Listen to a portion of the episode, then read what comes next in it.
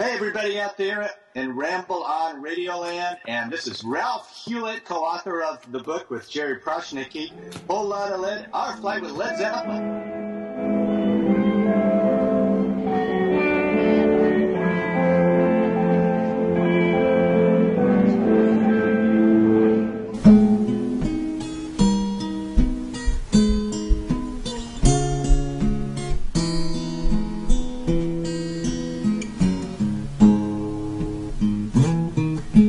Lady who's sure all that glitters is gold.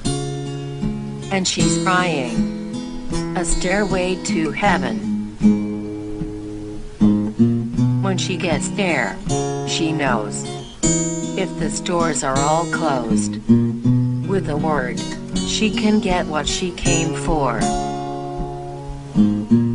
Ooh, on woo. Ooh, hoo,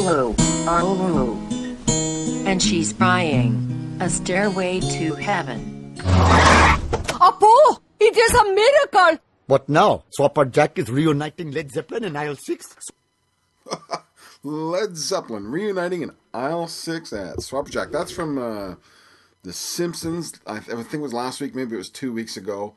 Uh, Apu was basically going out of business because Swapper Jack was putting him out of business, and everything they did turned to gold. And um, turned out Swapper Jack was going out of business, but uh, Apu had a better line instead. Uh, Swapper Jack going out of business, or what's what now? Swapper Jack is reuniting Led Zeppelin in aisle six. Love that. Uh, that's brilliant. Top of the morning, Led Zeppelin fans. It's Brian O. Gardner, and this is. Uh, I should do my Irish accent. It's Brian. Nah, never mind. Uh, is Ramble on Radio, episode 14, the only dedicated Led Zeppelin podcast on this or any other known internet. Uh, be sure to go to rambleonradio.com for all your Led Zeppelin news and any links I mentioned during the show. Um, in honor of St. Patrick's Day, which was yesterday, um, um, but you know, it, like birthdays nowadays and stuff, it's going to be a season, right? So we, we're going to run it over a week, uh, stay pretty pickled. Um, so I started with uh, Stairway to Heaven from, from the town of my birth, Belfast, uh, Northern Ireland. Uh, that was Ulster Hall, March 5th, 1971. Uh, the first public performance of Stairway to Heaven uh, ever. And that was 41 years ago last week. So, in honor of St. Patrick's Day, um, we, we, we, rolled that out. Cold Guinness in hand. We uh, were ready to go here. And uh, on top of that, we had um, uh, mixed in with it was uh, Siri sings Stairway to Heaven. A weird little YouTube thing that somebody pointed out. Uh, it was the Siri is the iPhone voice recognition software. Uh, if you're not familiar, and that was so that was Siri doing Stairway to Heaven, and I love the ooh ooh ooh ooh ooh ooh ooh. ooh. good, good fun to start today. Good fun, and we're gonna get straight into it. Jimmy Page, the big news. Jimmy Page is releasing Lucifer Rising and other soundtracks. By the way, that's Lucifer Rising, not Lucifer's Rising, which was pointed out to me because I had Lucifer's writing um, all over my webpage, all over um, rambleonradio.com. Uh, so that's been corrected, and it's Lucifer Rising and other soundtracks. Uh, and here's what he has to say. On March 20th, the spring equinox 2012, the title music for Lucifer Rising and other soundtracks will have its premiere and release. The title music, along with other musical pieces recording at my home studio in the early 70s, has been revisited, remixed, and released for the first time. And to be sure, to be clear on this, that is Jimmy Page's home studio in the early 70s, not mine. Uh, yes, I play a little guitar. Yes, I, you know, I've done some recording at home, but in the early 70s, I was about nine. And um, you don't really want to hear that stuff anyway, right? So, uh, no, that's Jimmy Page stuff he he recorded at his home studio. Uh, this is back to Jimmy Page. This is a musical diary of avant garde compositions and experiments, one of which was to appear on the film Lucifer Rising. The collection has been exhumed and is now ready for public release. This will be available exclusively on the website, jimmypage.com. Uh, there will be a standard release on heavyweight vinyl. In addition, there will be a special run of 418 numbered copies, uh, and the first 93 of those will be signed and numbered. Uh, there are liner liner notes and commentary to each track. Uh, track listing is as follows: Side one, Lucifer Rising main track. Side two, Incubus, Damask, Unharmonics, Damask Ambient, and Lucifer Rising Percussive Return. Um, and it should be note the typeface for the album cover. The, the, there is a picture of the album cover. It looks really kind of cool. And the typeface is the same typeface as that used on the front cover of the 2004 Centennial edition of the Book of Law. Uh, now there was a lot of discussion on this on for badge holders only, the the email group, and uh, a lot of this information I kind of rolled out of that. Um, most of it, I think it all just comes from Wikipedia, to be honest. But want to give credit where it's due. The guys at uh, FBO did the digging up on this. I just kind of copied and pasted. and I'm rolling it out. Um, and that's you know the bit about um, the typeface and what's to follow here. By the way, the earlier stuff is from Jimmy Page's uh, email.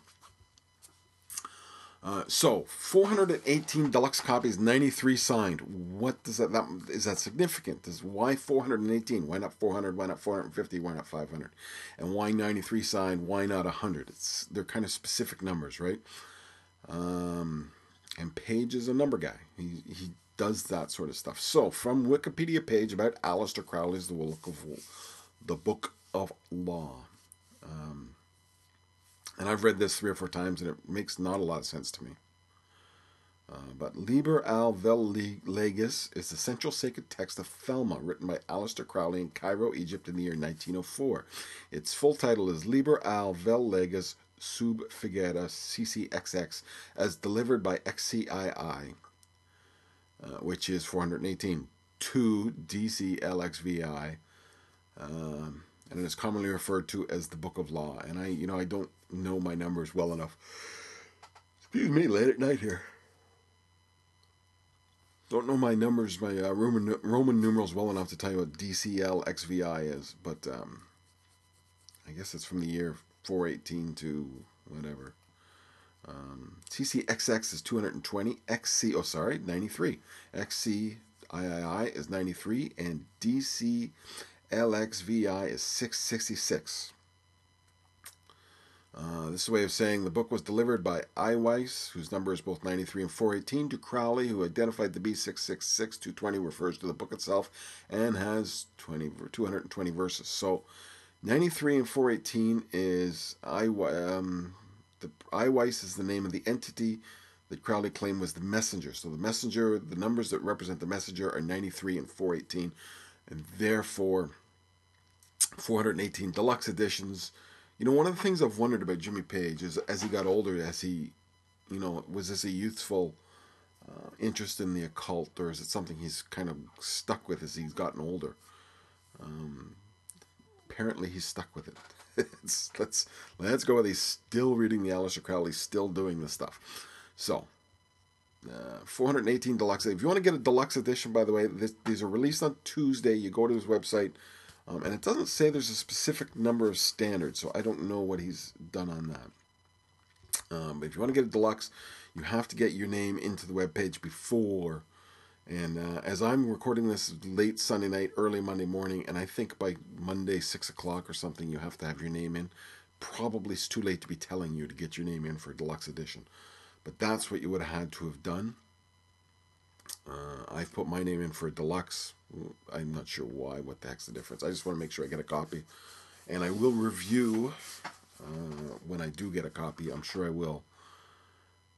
Um, so that's um, uh, Lucifer Rising and other soundtracks um, from the early '70s, from the um, the movie Lucifer Rising that Kenneth Anger was doing, and. Uh, he ended up getting he, him and Jimmy Page kind of fell out over it, and there was some disgruntlement. And uh, he ended up getting Bobby Beausoleil, who, um, if you've read Helter Skelter, would be familiar. He was one of the Manson family guys, and was one of the guys who wound up with a you know a life term for uh, for the murder of Sharon Tate, and um, uh, was the other guy they they murdered. Uh, I forget his name. Uh, but Bobby Beausoleil was involved in that and actually recorded, if I recall it right, recorded uh, his part in this movie uh, in prison. So, uh, just a, that's just a side note, really. So we're finally, kind of finally going to hear the Jimmy Page, although it's been out in bootleg for a good long time. Um, the question is, I, I, suppose the question for a lot of people is what. So what of this is new and what is not new, and uh, uh, there's been some suggestion over the years that the stuff that's out of bootleg is Jimmy Page is, is not actually Jimmy Page. Um, so we'll kind of hear what he did, what it's not done. Uh, Robert Plant, we talked last time about the sensational space shifters.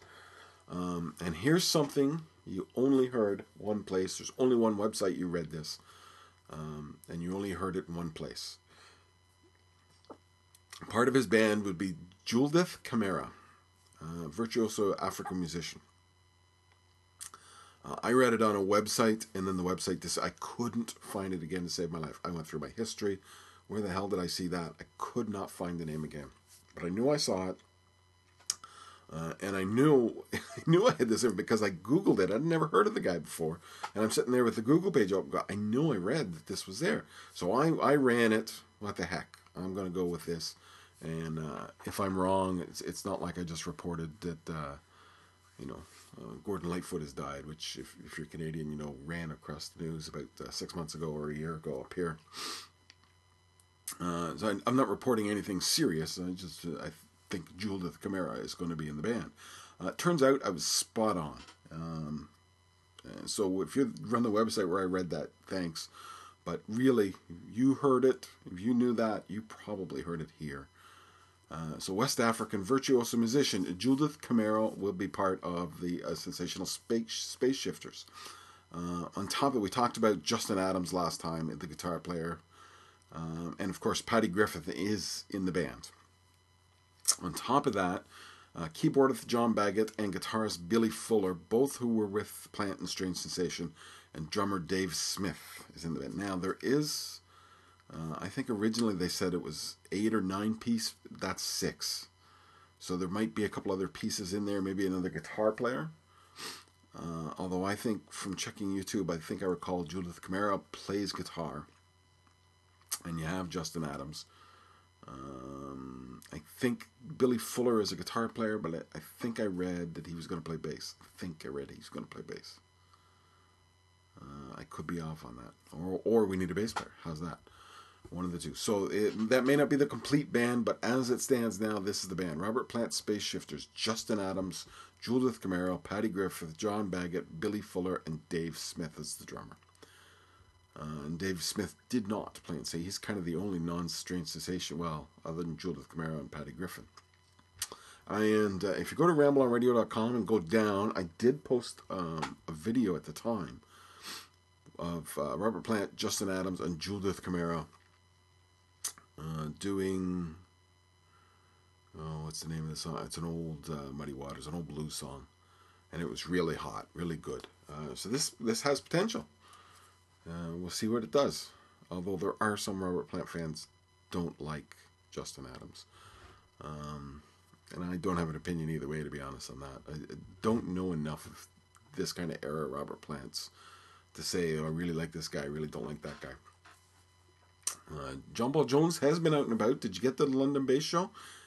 Uh, if you did, hey, email me. I'd love to hear from you. Some fans did, and I have seen two or three pictures on the internet with people having had their picture taken with John Paul Jones at the London Bass show. So it, uh, that was back the last time I recorded. It was that weekend, last Sunday in February, I think. Uh, the weekend after that, John Paul Jones performed with John Cage's Musicircus. Um, which is an avant-garde kind of really um, you know the musicians in different rooms playing different things and it's meant to be um, um, uh, anarchistic uh, musically anarchistic I guess is, is, is what they're after uh, um, no real recognizable no community to it no um, no order no governing order to the uh, to the music. So he has people in different rooms playing completely different things, and and you walk around and listen to this. And and John Paul Jones, um, so he, he, got involved in this. Um, he performed in London, uh, and here's from the Guardian. Um, uh, in one NX sits Led Zeppelin's John Paul Jones, virtually unrecognized, playing a curious three-necked mandolin. Now it's his three it's his three necked guitar, not a mandolin. Mandolin, twelve string, six string. It's the same one he played with with Led Zeppelin. Um, by the way, you can't be unrecognized playing a three-necked guitar, acoustic guitar. There's I've only ever seen one guy do it.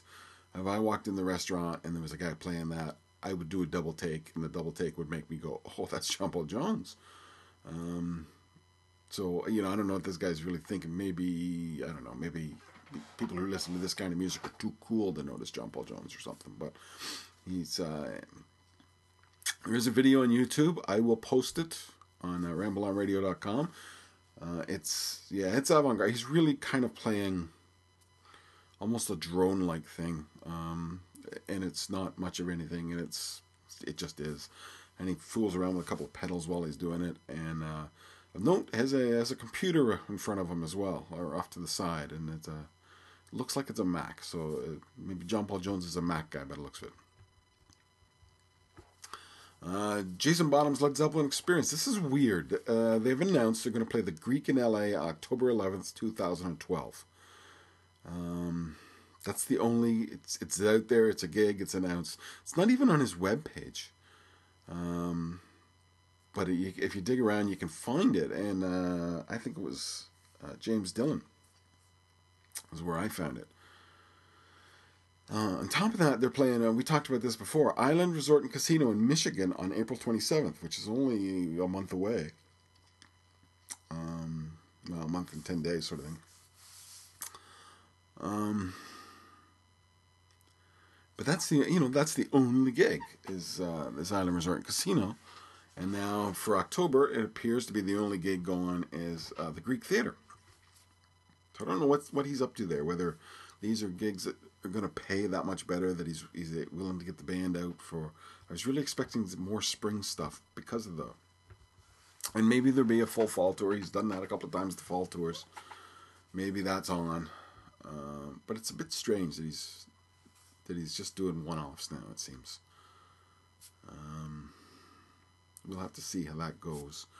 Uh, I wonder who'll be on bass. Um, Michael Devin's off the road with uh, Whitesnake right now.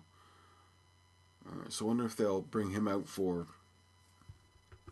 uh, for the Island Rosino consort, or they'll stick with um, uh, his replacement. I can't I can't recall the name of his replacement right now. Uh, but uh, yeah, you know, I, I, wonder which guy will be. Which was was uh, Dorian Heartsong is his name. Dor- was Dorian a replacement, or was he was he a fill-in?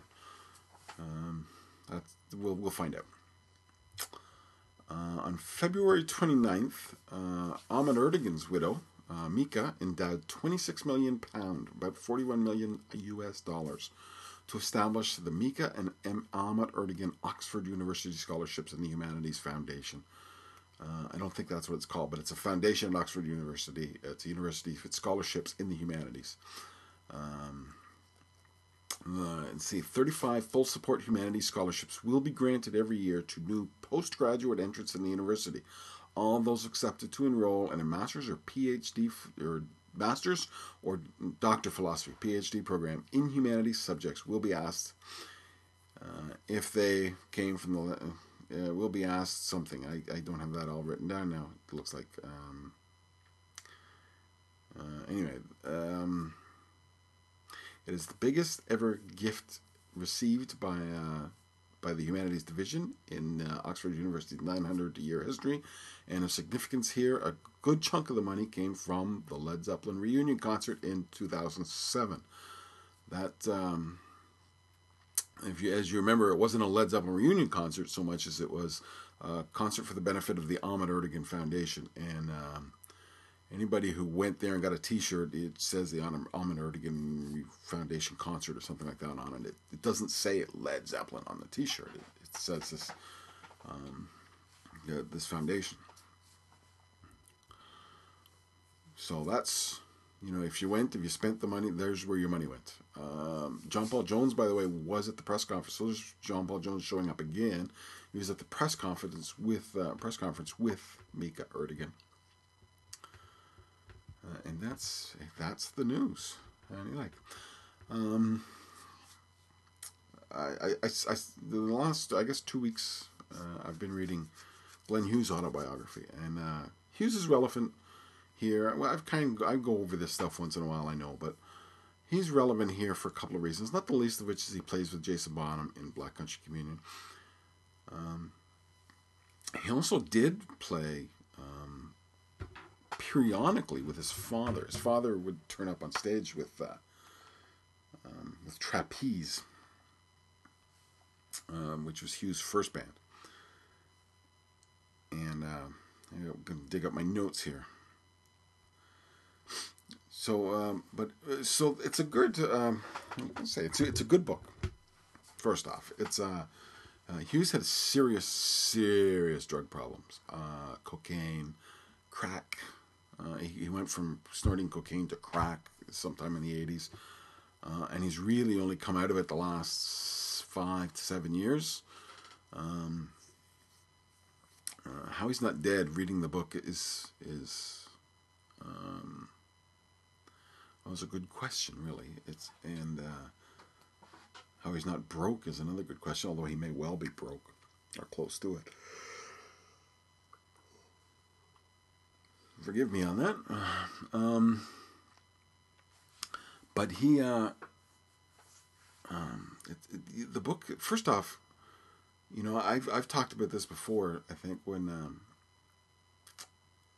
I don't I don't like biographies that roll through childhood and spend forever and ever all man on uh, in the childhood as if as if there's importance there. I you know I, I really don't care about. Um, I had ten pounds. You know Keith Richards. If if you've tried to read life, uh, and I know a lot of people like it, so I shouldn't say it, but I couldn't get through it.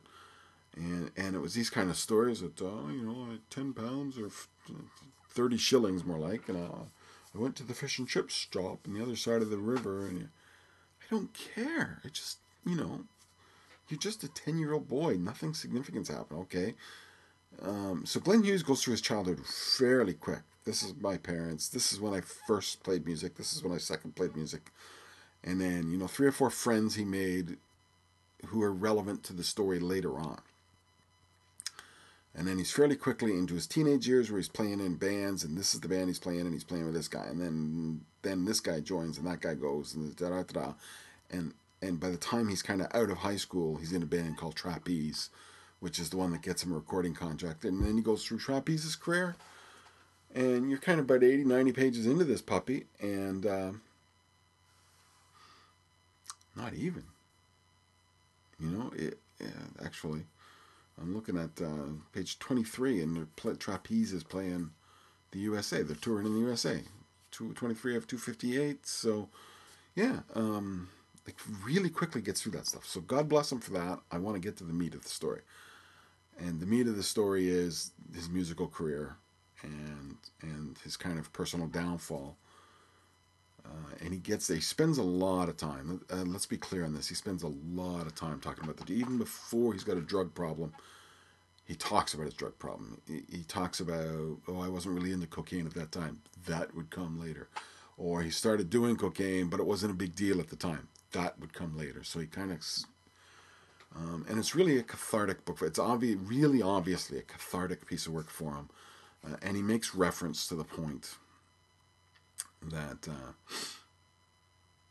the, um, that he needed to be 100% honest. He needed to get some some stuff he hadn't told anybody. A couple of times he fell off the wagon in the early part of the 2000s, that sort of thing, and he, he felt the real need to, you know, I I have to, I can't hide anything.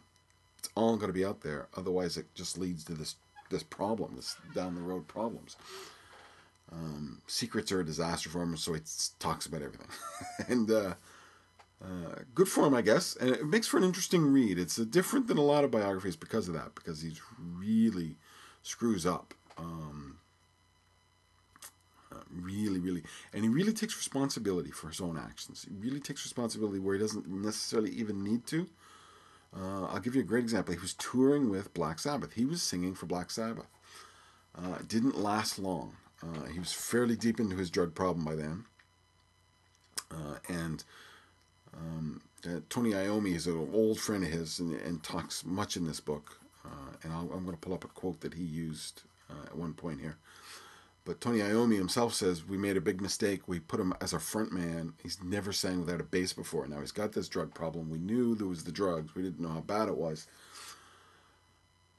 But then we stuck him out there without a bass, without his, you know, he's just the guy holding a microphone, and it was it was a place where he wasn't comfortable, and a place he'd never been before, and so uh, trouble ensued on that front. But one of the things that happened was he got into he was in the elevator in the bar or in the hotel, and uh, some sort of this uh, one of the guys in the crew, I think he was there as security actually, ended up punching him and he uh, broke his septum, and the, the so his sinuses started bleeding into his throat, and he didn't know. Um, he just well, okay, I got punched in the nose. That's the way it goes. He had a black eye. Um, a week later, he couldn't sing, and uh, um, like literally couldn't sing, almost you know croaking instead of singing. And they had they kicked him out. They thought it was the drugs, and they kicked him out of the band. Uh, he went to the hospital and they found out that this bleeding had been going into his throat, and his throat was closing up because of all the blood in his throat, in the back of his throat. So the reason he couldn't sing was because he'd been punched in the nose by. And he, he kind of says, well, he says, the one thing about it is, you know, what's a crew member doing punching the lead singer? That should never happen. And he's right. But he later also says, you know, this doesn't happen. to Normal. I think the quote was, "This doesn't happen to normal people. Normal people don't get punched in the face in a hotel elevator at four in the morning. You know, if I'm not on the drugs, none of that stuff happens. There's a direct connection between the drugs and me being punched in the face and losing the gig, even if the drugs didn't actually cause it directly. Indirectly, they did. So he takes a lot of responsibility for what what happened in his life, uh, and uh, the quote I was going to, the uh, Tony Iommi quote I was going with, um, know, I'll see if I can find it really fast, but I don't think so.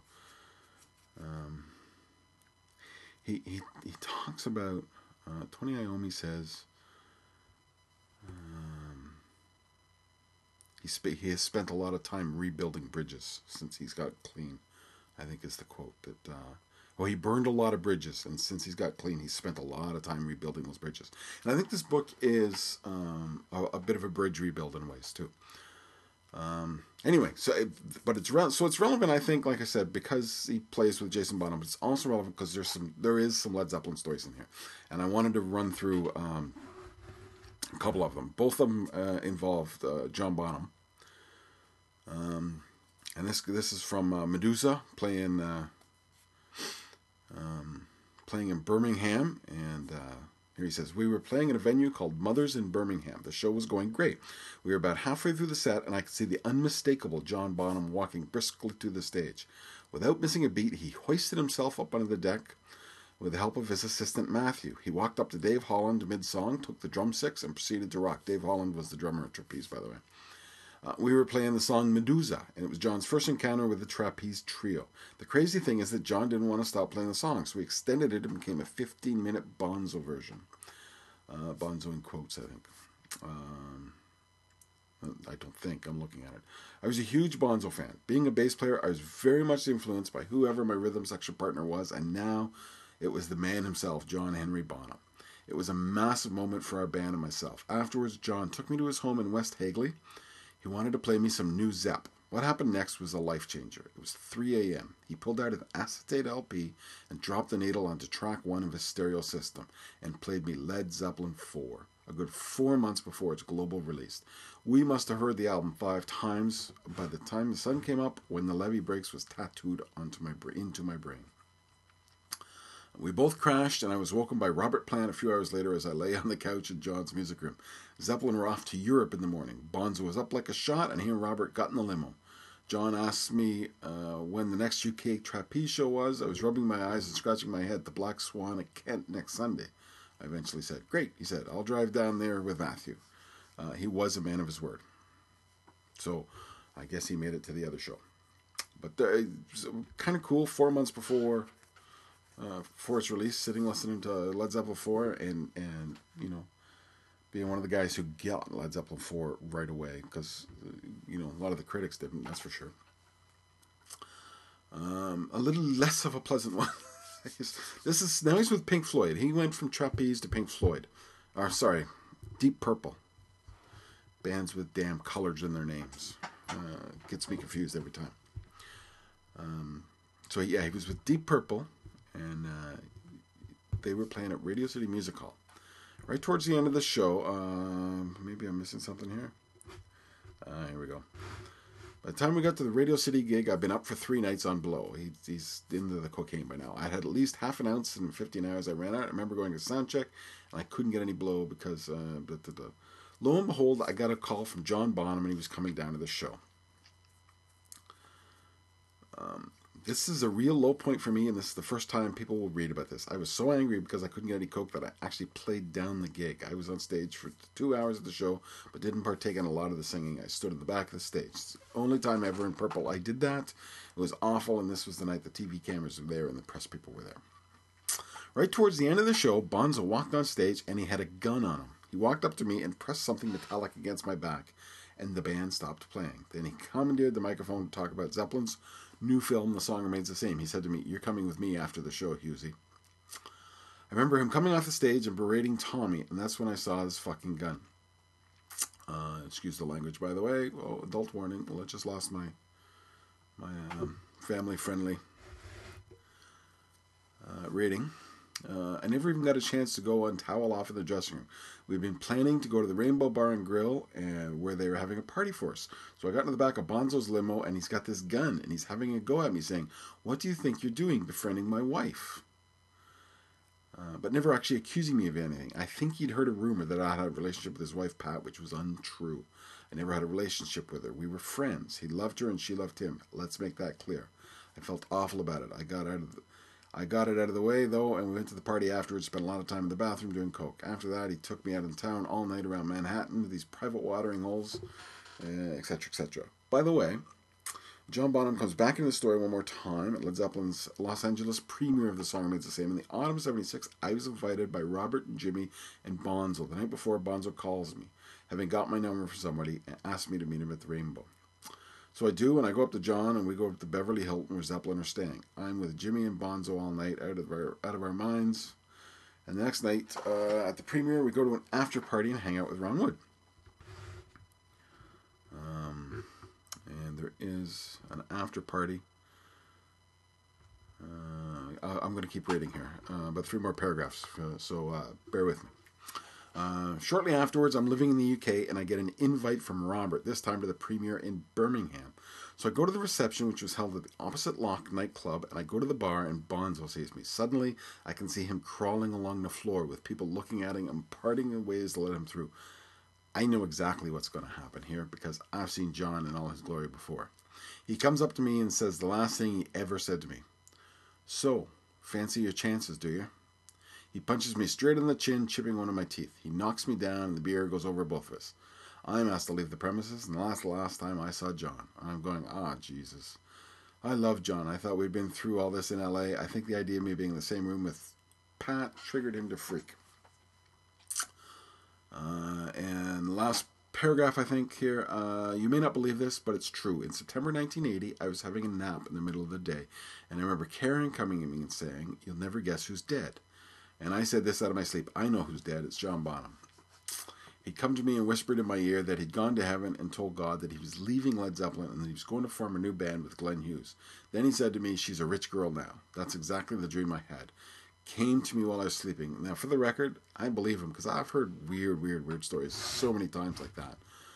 Um, people have, yeah, people, you know, dream of a person who's who dies the same day. Uh, I've you know there's so many we all have right we, so many stories like that out there. The, the you gotta I don't know I, I I, I let's just say I don't discount it completely at this stage of my life. Um, um, but uh, um, that said, uh, it's a bit. Um, it's, it's I mean, it's more likely that he subconsciously heard the radio that he was dead and then dreamt about him being dead than uh, than than Bonzo actually came and said these fairly oddball things to him. Don't uh, wouldn't you agree? I mean, it's uh, what, what is it she says? He's, he says to, I, I told God I'm going to form a new band with Glenn Hughes. Um, that's that's you know an odd thing if ever there was, and she's a rich girl now. So, you know, the idea that John Bonham came to him in his sleep, I, um, yeah, I'm less inclined to believe, but the kind of coincidence of that happening, um, that sort of thing, I believe it. And and um, anyway, neither here nor there, not part of the story. So anyway, Glenn Hughes, uh, the autobiography from Deep Purple to Black Country Communion, good book. Um, uh, worth the read, worth the read just for the just for the kind of story, how how his life goes, what goes wrong with it, and, and, you know, and you get a real clear idea how screwed up a drug addict's life comes, um, and how you know these these guys die not just by the drugs, but by other means too. They they wind up in stupid situations. They wind up doing stupid things that cause their death. Otherwise, he winds up in a house fire and almost burns himself to death. You know, because because he's high and because he makes one stupid decision, and then when it starts going bad, he makes a second, a third, and a fourth stupid decision. You know, he puts he puts uh, open open oil on the stove to make chips, which is you're not supposed to do, but you know, if you're standing at the stove watching it, it's okay. But he doesn't. He goes and sits in another room, and then he falls asleep. And then, you know, he runs and picks up the damn pot when it's on fire. Um, so you know that this is what drug addicts do. They do stupid thing on they compound stupid things with stupid things with stupid things. So it gives you a real. Uh, I walked out with that real feeling of you know um, how insidious the, these drug addictions are, and I think that's the message he wanted to get through. And it's interesting to read about his life, and, and it's forced me to go back and, and kind of listen to Trapeze, and, and I'm going to dig in a bit to some Deep Purple stuff, and uh, you know go over his career a little bit. So Glenn Hughes, the autobiography, Deep Purple to Black Country Communion, recommended. Uh, decent book, decent read for sure. Uh, and and that is, uh, pull up my thing, but that is it. Um, that's it for Ramble on Radio, episode 14. Check rambleonradio.com for notes on this week's podcast, Led Zeppelin news and reviews, and any mention any links mentioned today. Um, and that's it. Thank you for listening to Ramble on Radio. I will be back in two weeks. Ooh,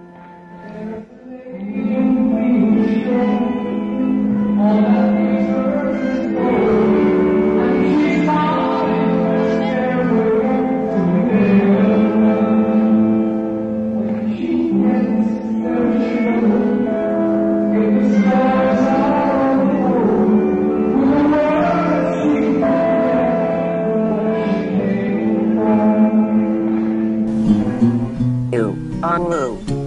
Ooh hoo on.